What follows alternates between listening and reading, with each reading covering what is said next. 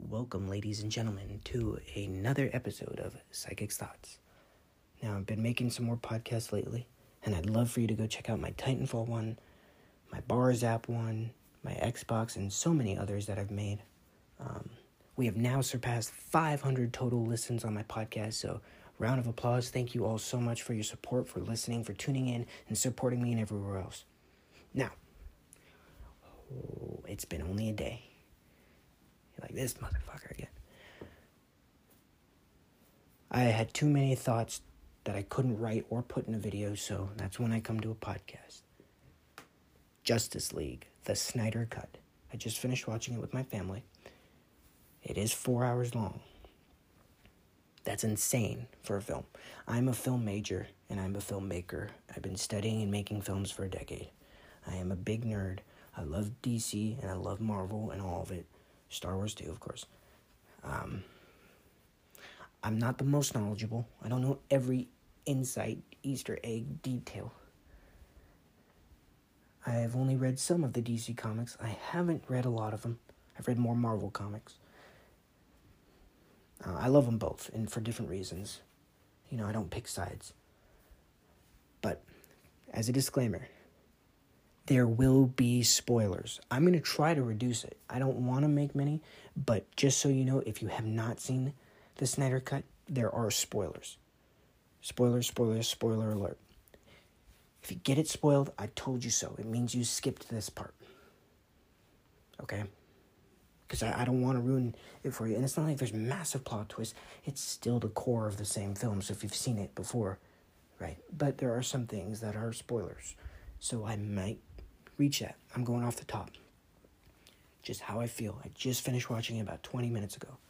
So, giving a little spoiler alert. Like I said, I'll try to reduce it, but it may slip.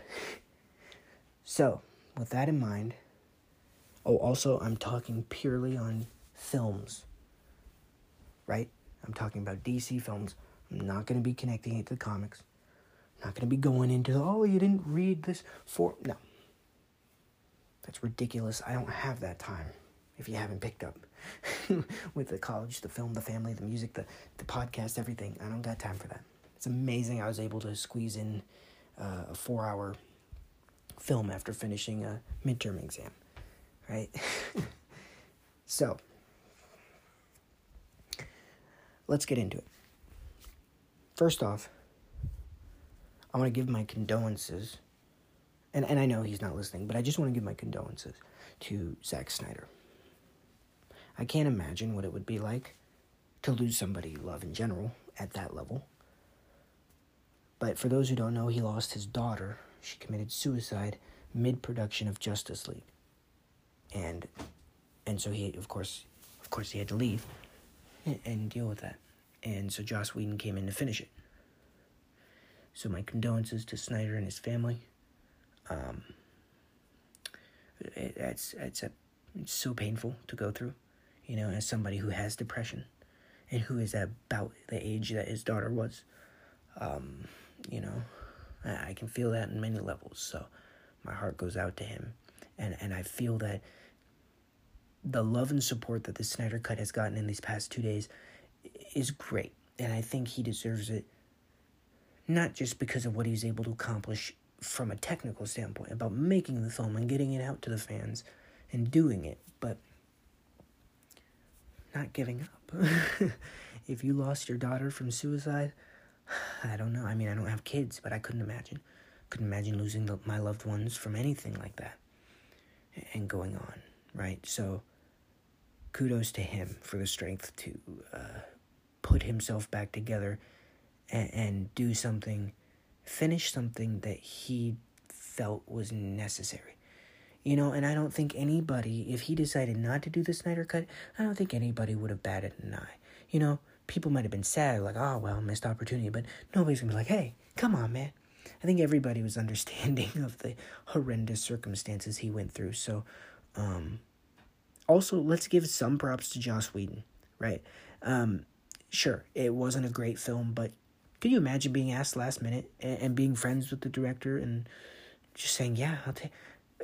Even if you were experienced in film like Joss Whedon was is, and as great as he is, you can't do something like that because that film was written, produced, and edited and directed by Snyder. So it was really, even even if it's well planned, you, you can't convey it the same way if somebody's got their uh, their finger on all the buttons, right? So the reason why the theatrical cut of Justice League was so off was purely by horrifying and unusual circumstances. And it, it's unfortunate. But from that, we learned, first of all, how much footage they filmed. That's incredible. How many alternate things they had ready, which really gives you an idea of how many of these big films shoot so much more footage. And I, I assume it's because they want to, if they want to add some things, take away things, of course, just for filling the main plot line. But they have some things that, I mean, clearly some of it had to have been some reshoots, but also just, I was just amazed at how much more they're able to put in and still make sense. It's unbelievable. It really is.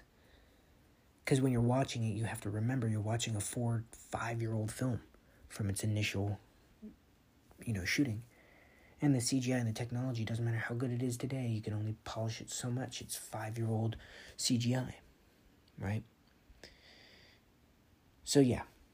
Um, the original theatrical cut is just about two hours.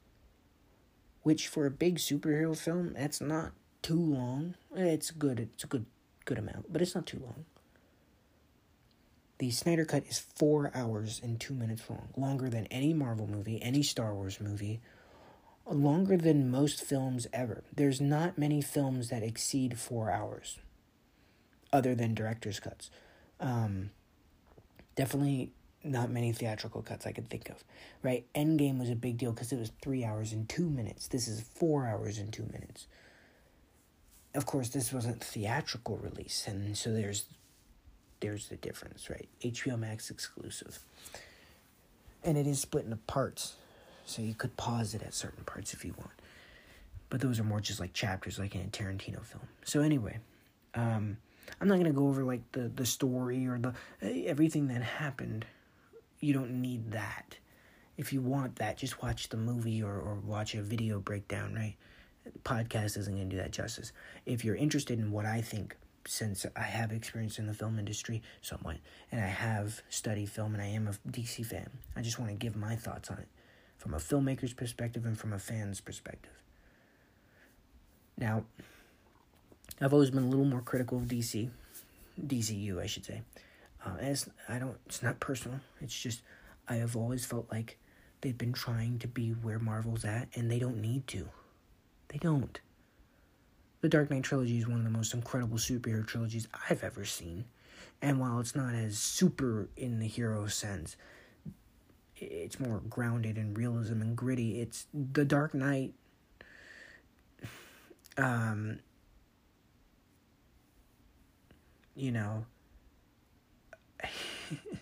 Batman the Dark Knight is one of the most well made superhero films out there. It just hands down. And as because of Batman. And I mean, the story and, and plot is great, but it's because of Batman, it's because of Heath Ledger's Joker. One of the most incredible performances I've ever seen on screen, and something that is always engrossing to watch right? It's not these big CGI battles. It's a man versus a man. It's in Gotham. It's gritty. It is Batman. It's like playing the Batman games. Actually, it's more grounded than that. Right? And I thought that was incredible. And Bane kind of took it a little more to a larger superhero kind of villain level. He was a little more eccentric, but he was still v- pretty grounded. I mean, he's just a very elaborate terrorist, essentially. you know what I mean? Uh, this was not that. This was portals from other realms and ancient gods and stuff. This was more in line with what the comics are, a variation of the more traditional comics, and that's fine. And that's what DCU was going for all along. And it was connecting things, and it was trying to do what uh, MCU did. But the problem is that you have to remember when Iron Man was being made, The Dark Knight was being made Oh, I'm sorry. When Iron Man was released, The Dark Knight was filming. Dark Knight came out in 2009, Iron Man came out in 2008.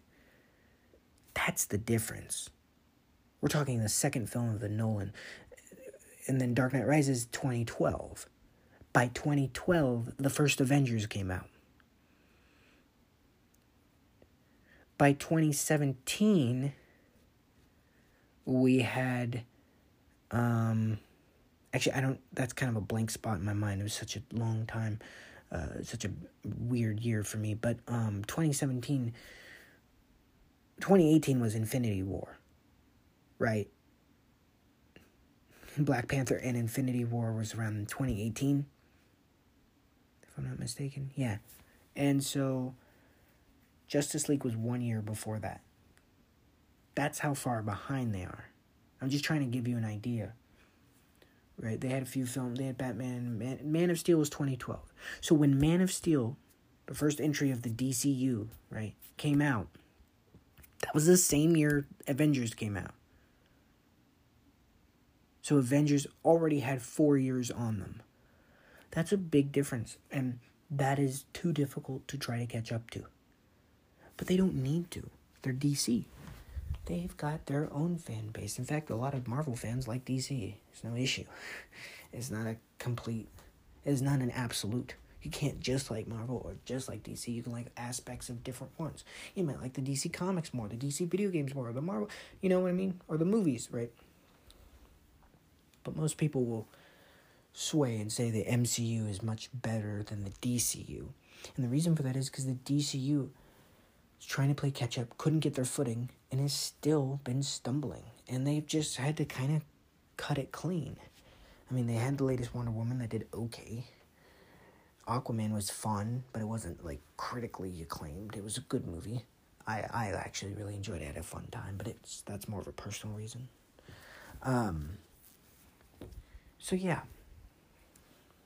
Um. But I'm I'm I'm biased because I'm a film guy and I'm just realizing how far behind DCU is and I want them to catch up desperately. So please don't take this as I hate the DCU. I hate everything they do. I don't. You know, I'm a little more critical. It it takes longer for me to open up to it. And it doesn't always emotionally connect to me. And that's a technical film thing that I'm going to get into. So please just know that I do love the DCU and I'm not trying to shit on it or anything. I am a fan of it. I just I I see Marvel's film lineup to be superior in the way they make movies. And that's important when you're making movies. All right, so I'm going to take a quick break and we'll get right back after this. Before we go into the break, um, a little disclaimer. I was I I'm doing this freestyle. I didn't even write an outline. I'm restructuring it as I go. So just so you know, before we hit this first ad break after this intro, and I appreciate you all listening, I just want to say I started I start I started recording this more negative. I get the negative stuff out of the way. And then I did positive. And I realized that's not as entertaining to listen to. It's not as enjoyable. So I'm to flip it. So I'm to start I've got the intro the same, what you just heard. And I'm going to put and I mentioned this in the end of the pros part because I, I literally figured it out as I was talking. I'm going to restructure it a little bit. So I'm going to put the pros and what I like about it to begin with because I was just kind of saying, I like the Snyder Cut, but here's why I didn't like it, right? And I don't want to start that way because I actually loved the I loved this film. I thought it was great, great way of re redoing things, and it couldn't have been done better, honestly, for what it had going. And so I'm very excited about this movie. And I don't want to come off as somebody who hated it in the first 15, 20 minutes. So just listen to the positive part. Then I'll go into some of the downsides. And then I'll wrap it up with what I'm excited about, and what intrigued me, and what I want to see expanded upon in the future. Thank you. Welcome back, ladies and gentlemen. So I know I've been droning on and on. What are some things that I liked about it? We're going to go over pros and then we're going to go over some of the and that's going to go with spoiler warning. Another spoiler warning. This is where I really am going to get in, and some things I would have that really intrigued me. Um, pros are once again the connectivity, showing uh, just the, all these opening sequences. I didn't care about Cyborg in the original cut, and now I fucking love him. That's amazing turnaround. You know, I mean, um, uh, and I'm going off memory here, so I don't remember a lot of the original Justice League. But for what I do remember, Wonder Woman stood out to me. Aquaman actually did stand out to me. Of course, Batman and Superman did. Flash, eh, felt kind of Spider Man ish, you know, and not quite as solid in that region. And Cyborg felt like a multi tool. He could hack into things, he could blow stuff up. He's connected because his dad's the scientist and the dad has the final cube, but he was a plot device and merely that. This time around, I felt for him more. He was actually one of the main characters. If you had to pick and choose of the plot, right, who drove the plot, like if you had to pluck one of the Justice Leagues out of the Snyder Cut, what would damage the main thread of the plot the most? And I'm going to give you a quick breakdown on how I think that would happen. Least important, Flash. Sorry. Uh, and this is not to say these characters aren't important. It's not to say I don't love them and I didn't find them great in this movie. It's just to say if we're just looking at it, if we had to take them out uh, out of the movie, had to whittle it down to one character who drove the plot the most, the main plot, the main story of the Snyder Cut, who would it be? So Flash, least important in that sense. Then Aquaman, least important. Then, unfortunately, Wonder Woman. She was kick ass. She had a lot of great charisma and really was a glue that binded everybody. But yeah. Then, Batman. That's gonna be this is gonna be really controversial if anybody hears this, but he was the get together. And I actually like this aspect that even though Batman is one of the most important characters, he wasn't even and even though he was the leader and got plenty of great screen time, he wasn't the only one who was carrying the team. He he and Superman weren't the only two. They were following him, sure, but he was. I mean, you, you know, if you're watching the film, you you know, even if Batman died in the middle of the film, you would know that the Justice League could carry on and still complete the mission without him. That's incredible writing. That shows that not only can Batman lead and whoop ass in his own right, but he's also equal in other aspects to the team, which makes it feel more like a team and not a Batman task force. So that's brilliant. So you could pluck, pluck Batman out because plot wise, his main motivation is A, he's Batman, and B, he brings everybody together and he's the financer of this group. He is the Nick Fury of it and the Tony Stark of it, sure, but he's that's and that's great, but plot wise, that that's it. And then Superman. Superman does have a pivotal point because his absence awakens these cubes because he can't defend Earth and because his absence has made a crushed the lives of Batman and so many others, as well as um, a figure and, and a sign of a symbol of hope and, and prosperity died. And with it darkness came. So it's very symbolic and important. Also if you had superman from the get-go ain't no threat. Man's fucking god. Like he's op you know what i mean? So second post. But interesting enough in the snyder cut the most important is is cyborg. And it is amazing that they were able to pull that off. Absolutely incredible because he was the mo the least other than flash he was the least important character in the original cut it, from what I remember. I mean, he was cool, but you could give a shit less. His connection with his dad, his personal history, and his ability to hack into the Unity and all this. Without him, we wouldn't have been able to progress through the story. And you don't even realize that until the second and third act of the film. The first act, you're setting him up, and you still, he looks like an emotional, moody teen who's gonna blast some people and punch some people and be a good mechanic bot and that uh, cyborg, right? And that's it. And you come to find out this man is driving the fucking plot forward. Incredible. I thought. You take him out and you don't have that direct plot. It couldn't progress the way it did. So I think that was really interesting in the way Snyder recut it and the way it was written. Clearly, that's the way it was written. And it was incredible that they gave that much but it still didn't feel like nobody was pointless. They all worked in sync together, and it was a it was a really cool way. The other thing I loved is Superman. I love Superman. He's one of my all time favorite superheroes. And as I was watching this, I never felt this way about and I loved I love Henry Cavill as Superman. I never felt this way with um how do I put this? I never felt this way as much with Man of Steel. I mean, I think it was great. He was a great superhero. Or in Batman v Superman, um, I always thought he was a great character and, and powerful and just Superman. He's fucking awesome, right?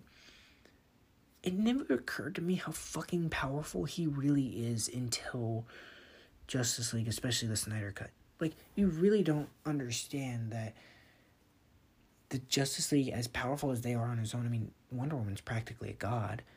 Aquaman is is also the son of a part son of a you know ancestral line to a god. You know, Flash is the fastest person in the world. That really does benefit something. Cyborg hack any computer infrastructure in the world and can blow shit up with his hands. And Batman, one of the smartest superheroes on Earth, on par intelligence level with Tony Stark or T'Challa, with the money to back it. You know? and he can whoop ass too. I mean, he's just an all around the most solid hero you can like the most unshakable fucker you can mess with is Batman. You know what I mean? He's just kick ass all the time. So you got a really strong group, but when we're talking if you're fighting a god, a literal fucking god, or someone from another universe who could like pick you up and rip you in half, Wonder Woman could go toe to toe physically, Aquaman for a second, Batman for a very, very, very small second, Cyborg and Flash. Flash if only he's going fast. Cyborg if he's shooting at a distance. They all have got their utility. But the only person who could go toe to toe and actually whoop the shit out of anybody is Superman. You need that physicality in a group. You know, when you're looking at the Avengers, you got you've got um Hulk, and you've got Iron Man, and you've got Captain America. Captain America is kind of in that in between. He's very hard to beat, but he Thanos he couldn't go toe to toe with for very long. But who could? Thor could. And Captain Marvel could. Captain Marvel and Thor were the closest to Superman and Wonder Woman. They're that mythic god level cosmic power that no matter how super soldiers Captain America was or how trained and smart Tony Stark was, they couldn't quite go toe to toe. And that's why it was so important when they did. In those brief moments where they could fight off Thanos, it really did show their true power. And so Superman, when he finally comes in, he whoops ass and is not even a hesitation. At that point, when he comes in, you're like, fucking finally, because you just want to see him. And you realize how much the char- all the other characters respect him, how much the, the universe adores once Superman comes back in, because it's not only not Justice League without Superman, they're not as strong. They really aren't there really was a threat to them surviving this fight against this godlike creature and his minions because without Superman you can only get so far. They were really just fighting for time. They were they were the underdogs and they had to kind of bob weave and maneuver and outsmart him and that's fine. But if he got in range of you, you could only hold him off for so long, and really Wonder Woman was the best to go toe to toe with him, and you see that in the Snyder Cut until Superman comes in. And then this guy gets his ass whooped in the first 30 seconds with Superman. And then in about three minutes to, uh, there's a little other scene that goes in between. And 10 minutes later, he gets killed. So within the first 15 minutes of Superman fighting this guy, he's dead. Within the first two hours of everybody else fighting him, he's dead. That's the difference. That's just sheer by the numbers, the power scale that is why Superman is so important he's also such just a good moral character and such a great beacon of hope. So that was also just spectacular to see them really give respect to Superman being as powerful as he is because on his own standalone films you see him all the time. And I think it was really clever that you don't see him for the majority of the film. So when he does come back, spoiler alert, already given so many, when he is resurrected from the grave, holy God. And he kind of goes rogue for a second. It's scary. And you see that premonition where he might go dark. I'm to get that in a minute. It's amazing. Absolutely incredible that they do that. So I'm, I'm very glad that they were able to give him show him show the strength and also let us miss him. So when he does come back and Kick Ass, it doesn't feel like it's pointless. Because in Man of Steel, like they, as great as that movie is and as fun as it is, they level an entire city in the third act. It's because it's two gods duking it out. And Superman, it's his Superman film, so he's on screen the whole time. So the impact of him being as powerful as he is isn't as big because there's no contrast and there's no benchmark. But when you're watching Wonder Woman, who is also a goddess, and she's going toe to toe, but she can't even keep up with this guy. Right? And then you see Batman, all these other heroes you love. And when you see, and it's not even a city being torn apart, it's just a couple places, which I admire. I really like that they didn't do that again. Um, then you're like, holy shit. So when Superman comes in and he whoops ass, you're like, oh, now it's getting real. And that impact is even more significant in this film. So there's some really good kick-ass moments. The slow-mo was used to great effect. The setup was phenomenal. It really got the characters together. Um, like I said earlier, I watched it with my family, and I would, and I'm a good person. Please send me money, tip me, give me credit for this one. I do not brag. I do not get too hum. You know, I'm trying. I try to be humble, and I try to remind myself that I, I am only human. I'm doing the best I can, and I'm not the best person ever. But I will give my credit where credit is due. I didn't make my family watch the original Justice League cut. Yep, yep. yep. Round of applause. Thank you. Thank you. Oh, I appreciate you guys' feedback. Yeah, thank you. I uh, I didn't put them. I didn't subject them to that. I'm I'm kidding, of course, but um, the reason why is just because it wasn't great. There's no reason to waste their time, and they they were raised on DC, and they're you know they're nerds like me per se, but they were raised on Justice League and the original Wonder Woman stuff, and they're fans of it, and they're more familiar with DC than they are with Marvel. And so, especially with the Superman movies, and they love the Dark Knight trilogy and all that, and they watch the other stuff with Affleck and Henry Cavill. But Justice League, I steered them clear from because it just would make no sense. It was confusing. It wasn't great. The original cut. So I never really worried about it. And then when I heard the Snyder Cut was coming out, I'm like, I'll just show them this. And I'm so glad it, I did because it made sense to them. Right? And that's important for somebody who hasn't been following the DCU as carefully and hasn't read all the comics. You know what I mean? For an average goer, for it for within itself to make sense, they they already knew the characters, of course, but they loved to see them again. They thought it was well done, it was well tied together. They understand some of the hiccups, and they they and I've explained to them at nauseum what it actually took to make this film so they understand it. Um, and they can take that with a grain of salt because you do. You can't compare this film because this film had to be remade later after horrendous circumstances, right? So that's what's also amazing. That makes sense within its own respect. And you don't need and it, and it can make sense. The the original cut of the Justice League didn't make sense. I didn't understand it, and I'm a DCU fan, and I've read some comics, and I've and I watched all the other DCU films, and I play Arkham. You know what I mean? I didn't even get it. I'm like, what the fuck is going on? And I'm a film guy. I usually could piece it like Inception never confused me. The original cut Justice League, I'm like, wait, who's okay, why does it what? You know, this I didn't have that. We had four hours and we were able to breathe, stretch, and figure things out and piece it together and make it a full scale production. And that's what I loved about it. So those are some of the more specifics. I know I was talking negative stuff first. I'm actually going to start with the positive. So, when you're listening to this, just so you know, I don't do this usually, but I'm reordering this, restructuring this. I'm going to put this segment first, even though I recorded after the negative. And I'll, I'll make a little thing about a little disclaimer, re re-record a little disclaimer in the beginning saying some segments are going to feel off. Because I usually have a natural progression and I don't right now. It's late. I'm tired. I just want to get my thoughts out now.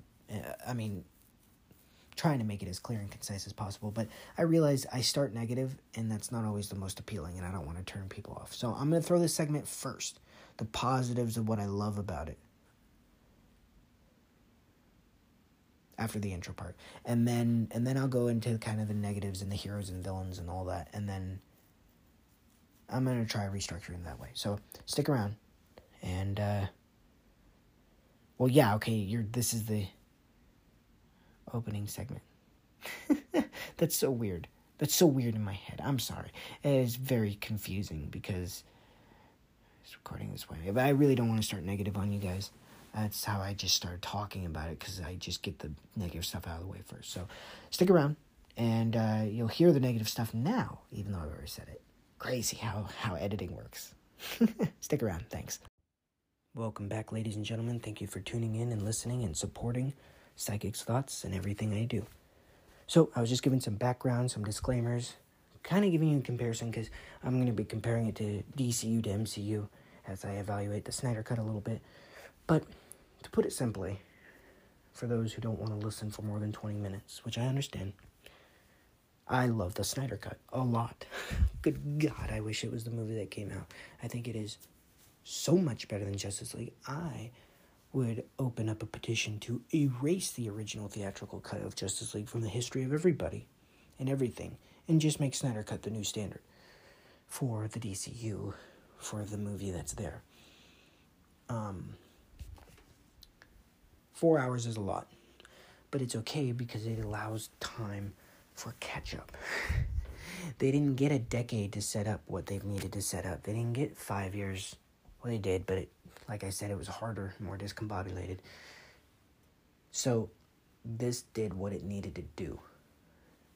And unfortunately, these folks aren't coming back because if they were, I'd love to see Justice League 2. Fucking, it would, They'd knock it out of the park, even if it wasn't Snyder behind it. This Snyder Cut puts everything in place, resets it, and pushes it forward. That's what was needed. That's what should have been done for the original. I understand why it wasn't. You can't put four hours in a theatrical release. Can't make it rated R. Couldn't fit everything, right? It is a little long in the tooth, right?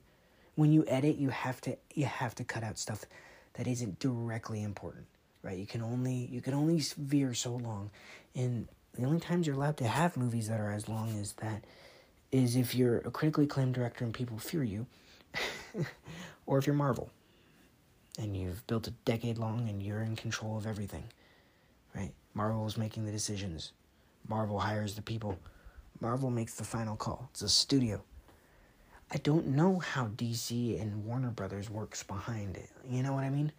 It feels more like a Zack Snyder vision in line with a stamp of approval, but it doesn't feel like it doesn't feel at all times that you could pass this DC franchise to somebody else as easily. Now they have, but I'm, you know, with Patty Jenkins and I don't remember the director of Aquaman.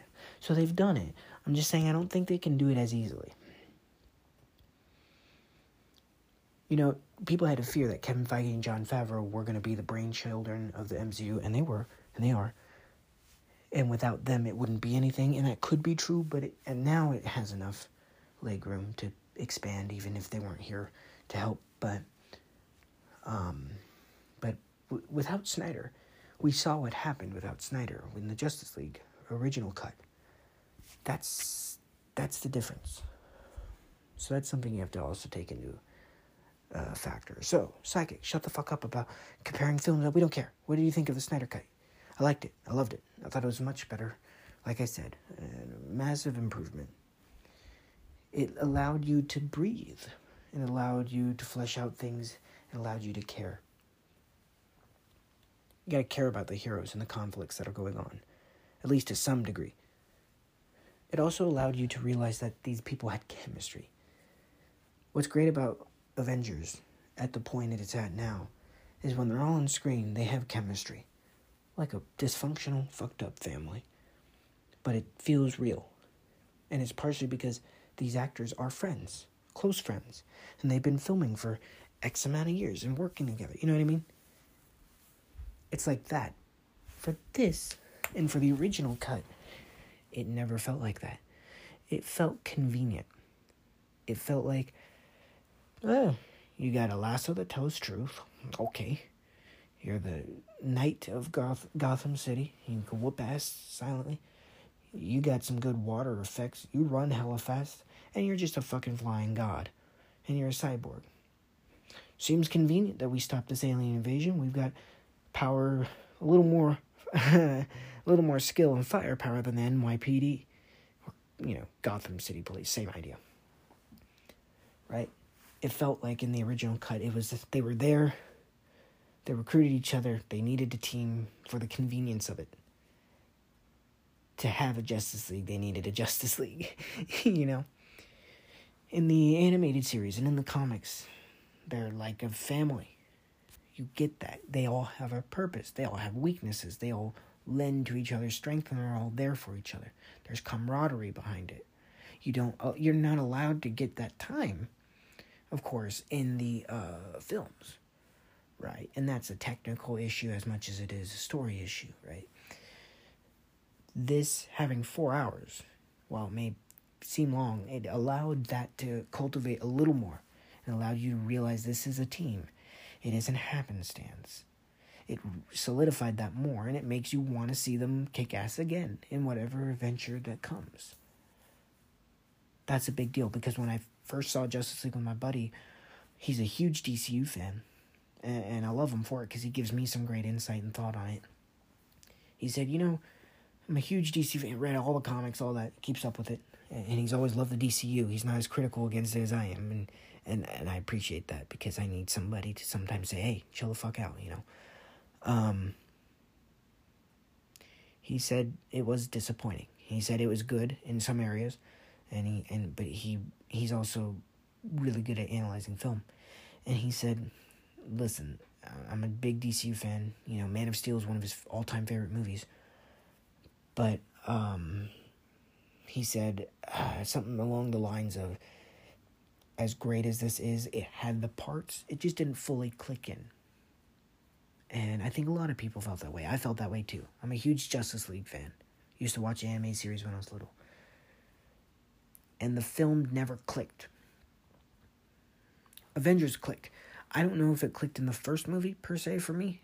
I mean, it felt like they were a team and it felt like they were getting together, but I was okay because I knew that was just the first step. It was very clear, right?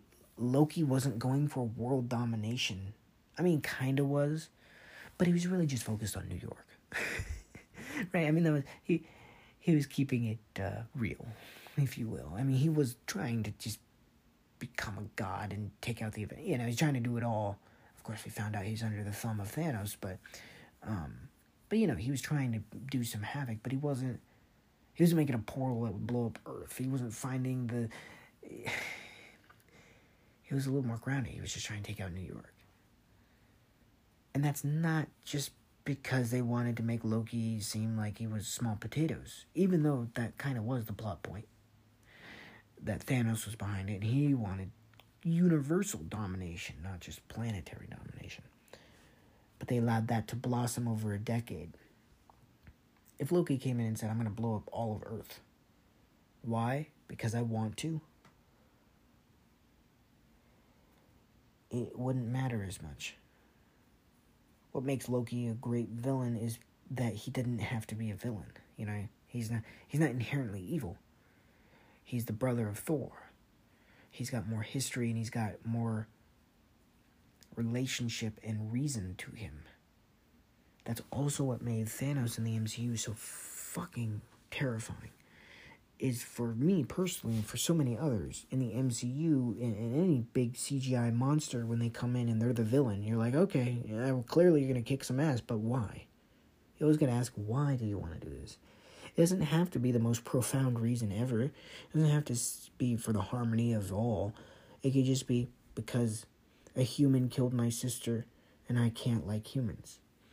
Is that the strongest point? No, but it's something. Thanos wanted to balance the universe. He found it it's impartial. It wasn't specifically Earth, it's just where the stones were, the parts of what he needed to do. So it wasn't personal. He would, until Endgame, of course. And so he wanted to wipe out half the universe to reduce pain and suffering for a millennium. Horrible plan, but not not unfathomable in the sense of eh, it's not just all wrong and you're like okay that doesn't make sense why would you do that it's stupid you could see, oh, he wanted to stop starvation. He saw his planet dying and he tried to tell them about it, but nobody listened. not enough people change. So you need an instant event that's randomized and not selected to end overpopulation, suffering, and overconsumption on a universal scale. Is it wrong? Is it still unjust? Yes, it's horrendous, but it's not completely fucked. If you know what I, it's hard to explain without me sounding like a psychopath. And and you saw that he already sacrificed. You can empathize that he has sacrificed his own well-being and his own happiness. That he is becoming a, a martyr of his own cause. That makes him instantly more terrifying because it makes him more real. when I say Thanos, you don't just think of a big purple dude who's who's snapping fingers. We're not talking about the Blue Man Group, right? When I say Thanos, or when I say Darth Vader, or when I say, I, I, you know, his names are leaving me now. When I say those villains, the Joker from Dark Knight, Heath Ledger's Joker, when I say those villains, they stick out to you because they were able to strike a chord with a very basic human principle or thought or feeling and able to capitalize on that. So you could empathize or at least sympathize with what they were going through. And they could still be the most maniacal, hate filled, spewed person wanting to eliminate all life on Earth. And you could still hate them for it, but you could understand why they're why they personally would be doing that. Because that's a lot of energy. What you know,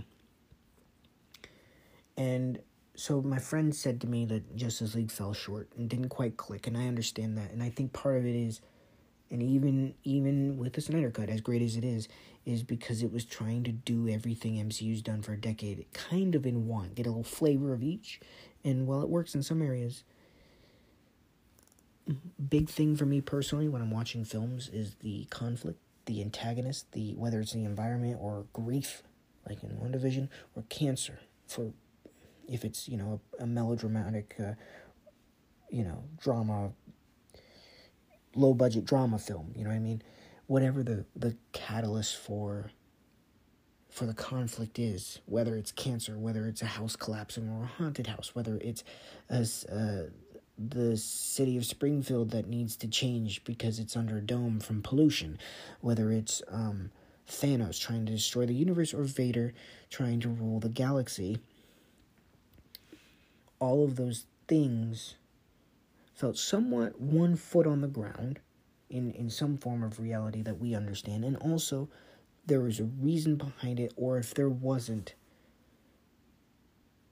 there was there is an acceptance be within the universe of why it's happening. There's no reason for cancer to happen, but if someone has it, the and if in the film they can convey the acceptance of what cancer is, then you still accomplish the the reality and and maybe the pain or the emotion that comes from something so painful or antagonizing as that. Right? So when you have films or TV shows where it has a villain who, you know, like in a spy thriller, it has a villain who's wearing all black and has a suppressed pistol and is like, I must kill this woman. Why? Because she leads me to you. I'm like, okay, why do you want to kill me? Because you, you get in my way. Your way for what? I want to be a bad guy.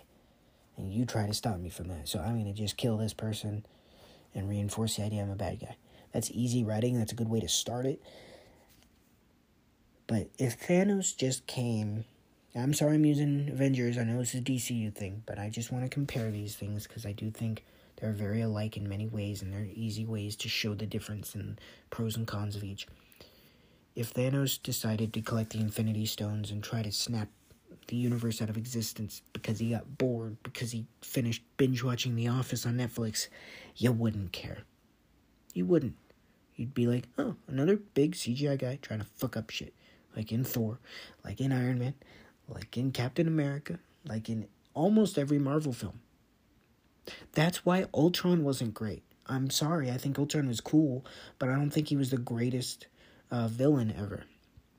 He that was when Marvel was doing those stereotypical big CGI villain wants to take over the world. Now it was a little more intricate because he wanted to do it through AI, and this AI wanted to break free. So there's a little more intricacy, but at the end of the day, he still wanted to take over the world because he wanted the power. And you can have that as an aspect, but if that's the only motivation, then that's boring. And it's played out. The Joker in The Dark Knight is weird. And the reason he's weird is not because he's a psychopath or because he's crazy. He's weird because his motivation for what he does is to purely antagonize Batman and to be and he it's almost meta he's breaking the fourth wall he wants to fulfill the role to be the villain the the other half of batman he wants to keep batman going that's incredible i mean that's the best way of making a foil of a character because batman hates him but batman loves him that's codependent relationship that doesn't happen often you don't see that thanos wasn't trying to do that you had a moment where he had respect for Tony Stark, and they could have built on that. Of course, it wouldn't have happened. That doesn't make sense in what they were doing. But Joker's pure form in The Dark Knight was purely to just, you know, to truly just fuck with Batman. Everything he did was to torment him and to make Joker the villain Batman needed. Joker wanted to die. He didn't want to rule the world. He was already ruling Gotham he was already manipulating the people. And sure, he liked the power and liked the control, and he loved being an agent of chaos. And that's something you can tap into because chaos is something that scares anybody. Whether it's a black hole sucking you in, whether it's a tsunami destroying a city, whether it's a giant spider killing you for no fucking reason, or whether it's Thanos snapping you out of existence or the Joker setting a blowing up a hospital. It's all random chaos. And that's scary enough itself. And Dark Knight was written on the principle that the Joker's purpose is that. And they allowed the Joker to work within that range and not try to be the only villain and to be the only threat that Batman faced and to be there on screen 100% of the time or 50% of the time. In fact, we knew in The Dark Knight that Joker would get his ass whooped by Batman like from a physical standpoint. The Joker had no match going toe to toe with Batman. Unlike in Dark Knight Rises, where Bane actually kicked the shit out of Batman, right? But at no point did Joker have a chance. Maybe he'd get one clean punch in if he tried, but that even then, that wouldn't have worked. Joker used Batman's fear and manipulated him psychologically, and that's what Joker is best for. Joker is Batman's kryptonite. But unlike Superman, who will actually stay away from kryptonite because it will kill him, and it's like, you know, Batman can't stay away from the Joker, and that's the beautiful, beautiful antagonistic relationship that those two characters have had since, you know, the origin of, you know, since the inception of these characters. No pun intended. So, um, in the Snyder Cut, as great as it is in so many areas, the villain falls flat once again. It is a big CGI villain who wants to destroy the world. And while it's cool, and he's a cool character, Steppenwolf, and while I think it was interesting to see him kind of flesh out his vulnerabilities, which they started to do, and I really like that. He still just wanted to destroy Earth because he wanted to destroy Earth. There was actually no reason. I, I, if there was, I didn't catch it. I might have missed it, but there's not really a big reason for him to do it other than he wanted to. I mean, they wanted to get the cubes, get the unity going, and bam, boom, shablam, wipe out the Earth. Wipe out Earth. They've been doing it to planets. I mean, they're trophy hunting. And, you know, I mean, that's what that Rick and Morty episode's about that contest where they make the planet, the best musicians on that planet perform. Otherwise, uh, you know, the floating head episode, I forget their, their what their race was called. It just left me show me what you got, show, and then they laser blast them, and it was just random. There's no purpose.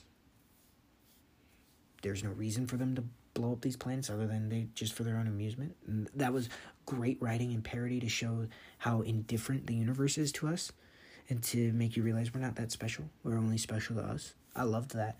And in the confines of a 21 minute comedy show in a sci fi setting, that works. But in Justice League, if you're going to have a villain come in and try to destroy Earth instantly, just vaporize it, you better have a good reason. I, that's it. That's it. They just have to have a decent reason for me.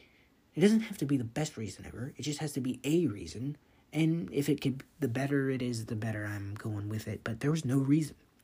He didn't have to do it. He could have stayed home. He could have gone to another planet. Right? And then, so, and then you'd say, well, Josh, then we wouldn't have a movie. Well, yeah. I, I'm not saying I don't want a movie. I'm just saying that's a pretty bad plot. If, if that is if you can't have that and you don't have the movie, what is going on? You know what I mean? Why would you do that then? That's all I'm getting at. Give me a better reason. If you just want to destroy Earth, okay. But I feel like we've grown up from that. And I feel like if you're going to put Batman, Superman, Flash, Wonder Woman, Cyborg, and who am I missing? I'm missing one. Aquaman. You want to put them all together. Some of the coolest heroes ever, you better find a better reason than just destroying Earth. Because that's every other superhero's reason. I'm pretty sure that's. Yeah, I mean, I don't remember many other superheroes who are like, no, I don't want to destroy Earth. I just want to destroy you. I mean, that's what was amazing about Joker. He wanted in Dark Knight, he wanted to just destroy Batman and keep running Gotham. His aspirations were too lofty. And that's it. That's my point. Villains matter the antagonist, the conflict at play matters on why. It doesn't have to be perfect, it just has to have something, and it didn't for Justice League, even after the Snyder Cut. It was a little more fleshed out in that area, but it and I liked when Steppenwolf showed his vulnerability. But at the end of the day, it was just another CGI boss fight, and it felt like a video game. Stick around after the break, and I'll try to wrap this up. Welcome back, ladies and gentlemen. Now, this is like a Christopher Nolan film, isn't it? Cutting back and forth, decided that they hear the pros and, and what I like to come in the first segment after the intro, made disclaimer there and the mention at the end, and here uh, the villains and conflict to come after that, uh, more of what I think needed improvement. Where I originally recorded it, starting more negative and ending more positive, I wanted to flip that so you guys have a better listenership. So sorry for that confusion. I usually don't do that. Um, so to wrap this up, because I've been talking way too long about this, and I want to have a night to myself because it's been too long. It's a four-hour movie. Anyway, um, I was gonna start singing. I should always just stick to rap. I'm sorry for that. Anyway, uh, four hours was too much. Honest to God, it was. It was a little too much. I will say that much. Um, it, it's not boring at any point. You're not like, oh god, this is four hours. I was just realizing as a filmmaker, like, you, you didn't need as much. I mean, there's so much slow mo in the movie to the point where you're like, okay, I get Snyder and I like slow mo, but come on, dude. If he cut back on half of the slow mo he did, we would. I swear to God, it would shave thirty minutes of, off the film, and it still not take away from anything. You just you know cut the seconds down. So if you have a sixty second slow mo scene, you cut it down to thirty seconds worth of slow mo. It doesn't need to be that slow and it doesn't need to be that long. There's this whole opening in the very beginning where Aquaman, it was like a two minute scene where these ladies were singing to Aquaman. That, I mean, it was nice, but, but there's no purpose in that. I, I didn't, I don't know why that was there. There was no reason for that. In fact, that entire chunk where we see him walk in the ocean and disappear we know he's Aquaman. You didn't even need to show that. You could have just had him finish his sentence and then we cut to the next scene. And that would have shaved three to four minutes. Right? And that's just the filmmaker, me being nitpicky and whatnot. I get it. It's a Snyder's cut, director cut, whatever. He's four hours, he wants to do it, he can do it. I'm not saying he can't. I'm just saying if you're gonna make it four hours, you you that doesn't mean you have to have that still have stuff that doesn't necessarily progress anything or even give context or exposition to stuff. Like these ladies singing just kind of felt awkward. It actually slowed the pace down and made it feel off. And there's a couple other scenes where like, just didn't quite fit for me. But that's it. That, just a few gripes, you know. Cut on the slow mo. Eh, that could have do a few of those, that could have reduced it by an hour. And still kept the same exact plot, the same pace, and the same exposition. Still got everything out of it the same and saved an hour. That's just a, a weird personal thing. Anyway, beyond that, and, and I've said spoilers, I'm giving more spoilers ahead now. There are some things that piqued my interest and tickled me pink that I'd love for them to expand upon. I don't know where DCU is going in the future. I hope HBO Max is going to be a safe haven for them to start expanding what they want to do. Because now they can, and I think this Justice League should re- renew faith in them, even if it's not the same cast, which will suck. They need to they need to get their shit together and start doing it quick. It's driving me crazy. Um, these visions, these premonitions, these new characters, these glimpses into what could be are very exciting, even if you don't want to keep that as the main storyline, even if you want it to be an offbeat, like in an alternate timeline. You know, like the Adam West style. Sorry, my dog's going clickety clack. He's walking in the room. Getting situated. There we go. Um, even if you just wanted to make it completely alternate and not connect in any way other than just being this part of, you know, the same characters from the DCU, but this has no impact on the main storyline, so you don't make people sad or upset. I just want to see it fleshed out. The premonition where Batman, and it may be leading to something tangible, where Batman at the very end, in this destroyed city that we see glimpses of and flashbacks of, and so many trail trailer promos, a lot of footage. They shot a lot there, clearly. Um, where the city's destroyed, looks like Gotham is destroyed. Um, Joker sitting on a police car. Jared Leto Joker looking like a combo of Joaquin Phoenix's Joker and Heath Ledger's Joker, not that machine gun Kelly Pete Davidson crack baby Joker, right? No, this uh, kind of combo that, but still keeping his insanity deeply, deeply depraved and fucked beyond, beyond insanity. Seems like a very solid Joker for the DCU. Clearly, if Joaquin Phoenix doesn't want to stay as a, uh, that's more of a standalone thing, that's fine this guy, Jared Leto, with that makeup and the way he was doing stuff and the screen time that he was allowed to have, that was because I don't hold it completely against him. He wasn't a terrible Joker. He wasn't given enough room to be Joker. So that was amazing and interesting. I'm like, okay, show me more, show me more. Joker's never lost in my books, even if it's not perfect. Um,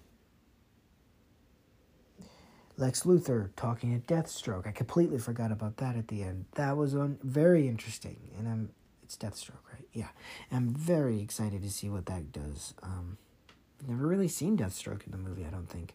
Um, so that's cool. It's cool to see Jesse Eisenberg as Lex Luthor still kicking it. Um, I've never thought of Lex Luthor being Jesse Eisenberg. It just doesn't fit with me in my head. Um, Jason Statham would be a better, and I'm not just saying because he's bald naturally. I'm just saying his mannerisms. But um, I'm I'm actually liking this Jesse Eisenberg. He's an unhinged, chaotic, neutral sort of guy, which I know is kind of oxymoronic in its own way. But what I'm trying to say is he's calm, but he's fucking crazy. Whereas Joker is not just calm; he's crazy. And Harley Quinn is loud and crazy, but still silly, so she's not as disturbing. It's weird, but it's a good blend of all these different villains. Then you get Deathstroke and Deadshot, who are just dead serious. So, um, you got a strong roster of villains in DCU, of course, and so I like this Lex Luthor. I like that he's not fucking around anymore. Um, and I like to have an, a, another reputable name behind it. I think Jesse Eisenberg slowly grew on me as Lex Luthor. Right, I always had Kevin Spacey as Lex Luthor because that's what I was raised on in Superman Returns when I was little, and Kevin Spacey's a really good villain. He plays good villains. Say what you will about him, and I, I know he's got controversy up the ass, but he did play a good Lex Luthor because he was calm, he was human, and he was mean. Also, side note, Superman Returns. I was raised on all the classic Superman films, and I've always loved Superman. I was raised Justice League animated show, all that stuff, Batman animated show. But I really always loved even the Adam West show. I watched that Batman. I really love Superman Returns specifically because, of course, it was the most up to date one at the time. I was seven when it came out, right? So it's pivotal point. Um, I used to play as Superman on the playground. I love the idea of just being a hero, flying in, saving the day.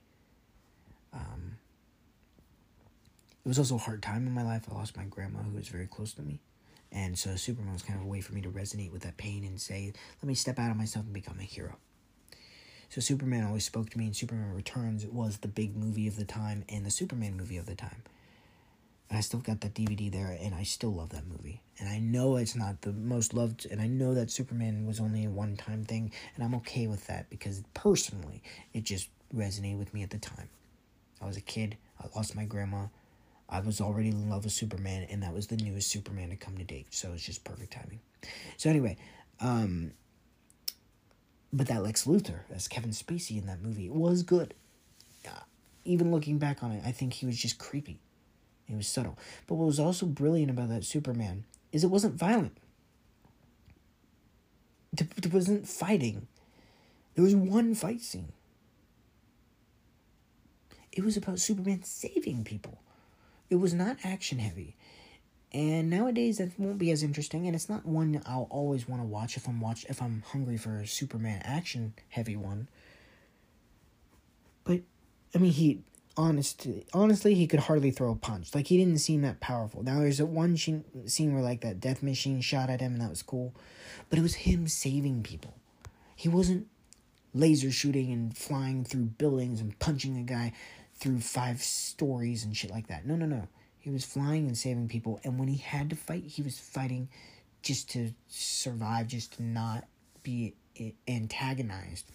And that was cool because you could tell that he was trying to be neutral, and I like the diplomatic side of seeing him.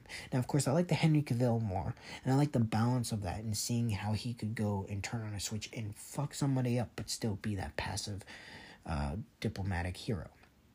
That's more and we got more screen time with the henry cavill one but i'm just saying i really found it interesting that that superman was for the most part really just about saving people and that's cool. That's cool to have. It's a cool break so yeah um anyway long story short i thought this was a great justice league also martian holy shit martian manhunter whatever you want to call him martian um, used to watch a Justice League series when I was little, the animated 2002 to 2006 series. Um, he was in it a lot. He was a prime ca- character. That unlocked a whole memory of mine that I forgot. And now that show is actually on HBO Max, so I'm to go rewatch that. But, um, big fan of that character. I really like I really like that character a lot. I don't know what to say. I just he is no bullshit. It's just all on the table when Martian walks in. He's there to help. He's gonna help. Even though he can look like somebody else, he's not he's not cruel. He's really just a decent character from what I've seen and known. Right? I don't know everything, so I could be fooled. But anyway, um, I thought that was a lovely addition, and that just opens up the whole realm of oh yeah, there's more people that need to be on the Justice League. I you know I forget that that's really exciting to see.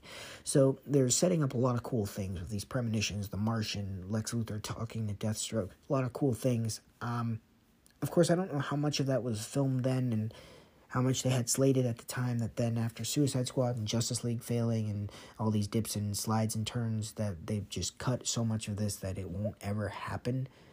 I do find it weird that if they do decide to release the Snyder Cut this weekend, they ought to realize that some people are going to probably expect at least the final, the epilogue stuff to maybe still happen in some capacity. I'm interested to see how they handle that through Warner Bros., HBO, and DC. That'll be interesting. But nonetheless, those are my initial thoughts and feelings on the Justice League Snyder Cut overall. Just to remind you, I liked it a lot. I thought it was a great improvement. Of course, there are some things that fell short, but that's just what happens. Um, I'd love to see a Justice League 2 at any capacity now. This has renewed my faith in DCU. Um, I don't think it's the greatest film ever. I don't think it's a 10 out of 10. You know, I'm seeing a lot of fanboys and just seeing a lot of people who had such low expectations saying it's the best movie ever. Oh my God, it's the greatest film. I mean, I think it's a great film. I think it was really fun, and I think it it really did did what was needed to be done and repaired and put this se- series back on track to a point where, to it, in a way I never could have thought. Don't get me wrong, I'm blown away, and my expectations have been pushed beyond any. any my expectations weren't were just kind of there. I'm, I was excited. I knew it was going to be better than any better than nothing, and I was intrigued to see what would happen, and I'm pleasantly blown away. But I, I, um, but I'm not at the point like, oh, that's the most amazing cinematic event ever. As epic as it was, it still will never hold up. It wouldn't hold a candle for me personally to Endgame. And the reason for that is after Infinity War, I waited a goddamn year to see the conclusion for that. And I was following this storyline for 10 years, and I still didn't understand all of it. And there's still more to unpack and i still and i had a decade to grow with these characters. In this i had about four years for about three of them and that was it. So anyway i loved it. I thought it was great. I highly recommend you see it if you're a dc fan if you're a movie fan um, if you're a Zack Snyder fan of course um, justice league fan really just see it unless you hate superhero films or if you can't stand a four hour film of course it's at home you can pause it it is appropriately split into parts and it's well segmented. Also, the dialogue, I forgot to mention. It's okay. It's not the best dialogue ever, but there are beautiful, poignant moments. Um, and it was nice to see that. It was, it was refreshing. It was also nice to see that, I don't know, that they were working together. There wasn't as much animosity. Um, and they kind of got with the program and just Justice League started working together. But what's more exciting is the potential this film brings with Martian, with the new villains, with the Justice League as itself as a live action coming together. It, you tell me as a kid there's a Justice League live action, I'd have shit myself.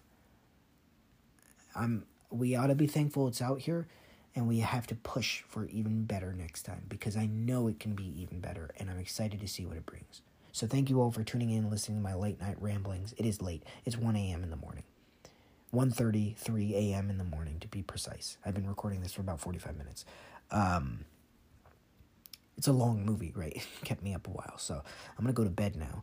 But, uh, but yeah, thank you all for listening. I'm excited to see where DC goes. Um, I don't do many movie reviews, but this is such a big event, and I just saw it, and it was on my mind, and I had so many thoughts. I figured I'd put it out for you guys. I've done some on Star Wars, and I've done some on uh, on Marvel. I think I did an Endgame one. I don't remember actually. I might have made that a draft. Um, let me know if you guys can. I know you can't like comment on here, but if you follow me on Instagram at psychic34 or on Twitter, same handle.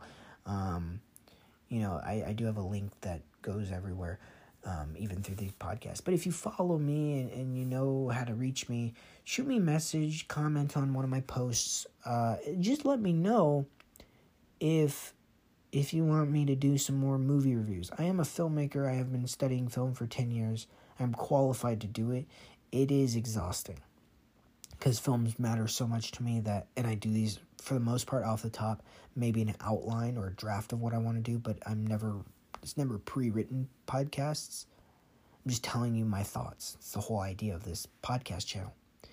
And um so I wouldn't want to do it injustice, but there are films and things I could talk about, whether it's fresh on my mind or stuff that I love deeply, whether it's Star Wars or the new Planet of the Apes trilogy. Um, my thoughts on how Matrix changed the action genre. My thoughts on how The Raid is the most un- underrated action genre.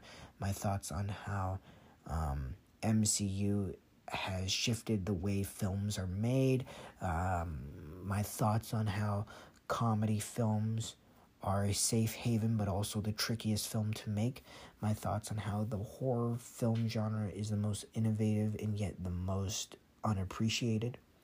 Um, I've got a lot of thoughts on films and I'd love to give them at some point if you guys are willing to go give those a listen because this takes time, takes effort, it takes energy, and I've already got these thoughts, I've already written them down, you know, and I'd love to share them, but there's no reason for me to go to all this extra work to do it if no one's going to listen. I just want to get the Justice League thoughts out of the way because it's what's hot this weekend. It just dropped yesterday, and I just watched it today.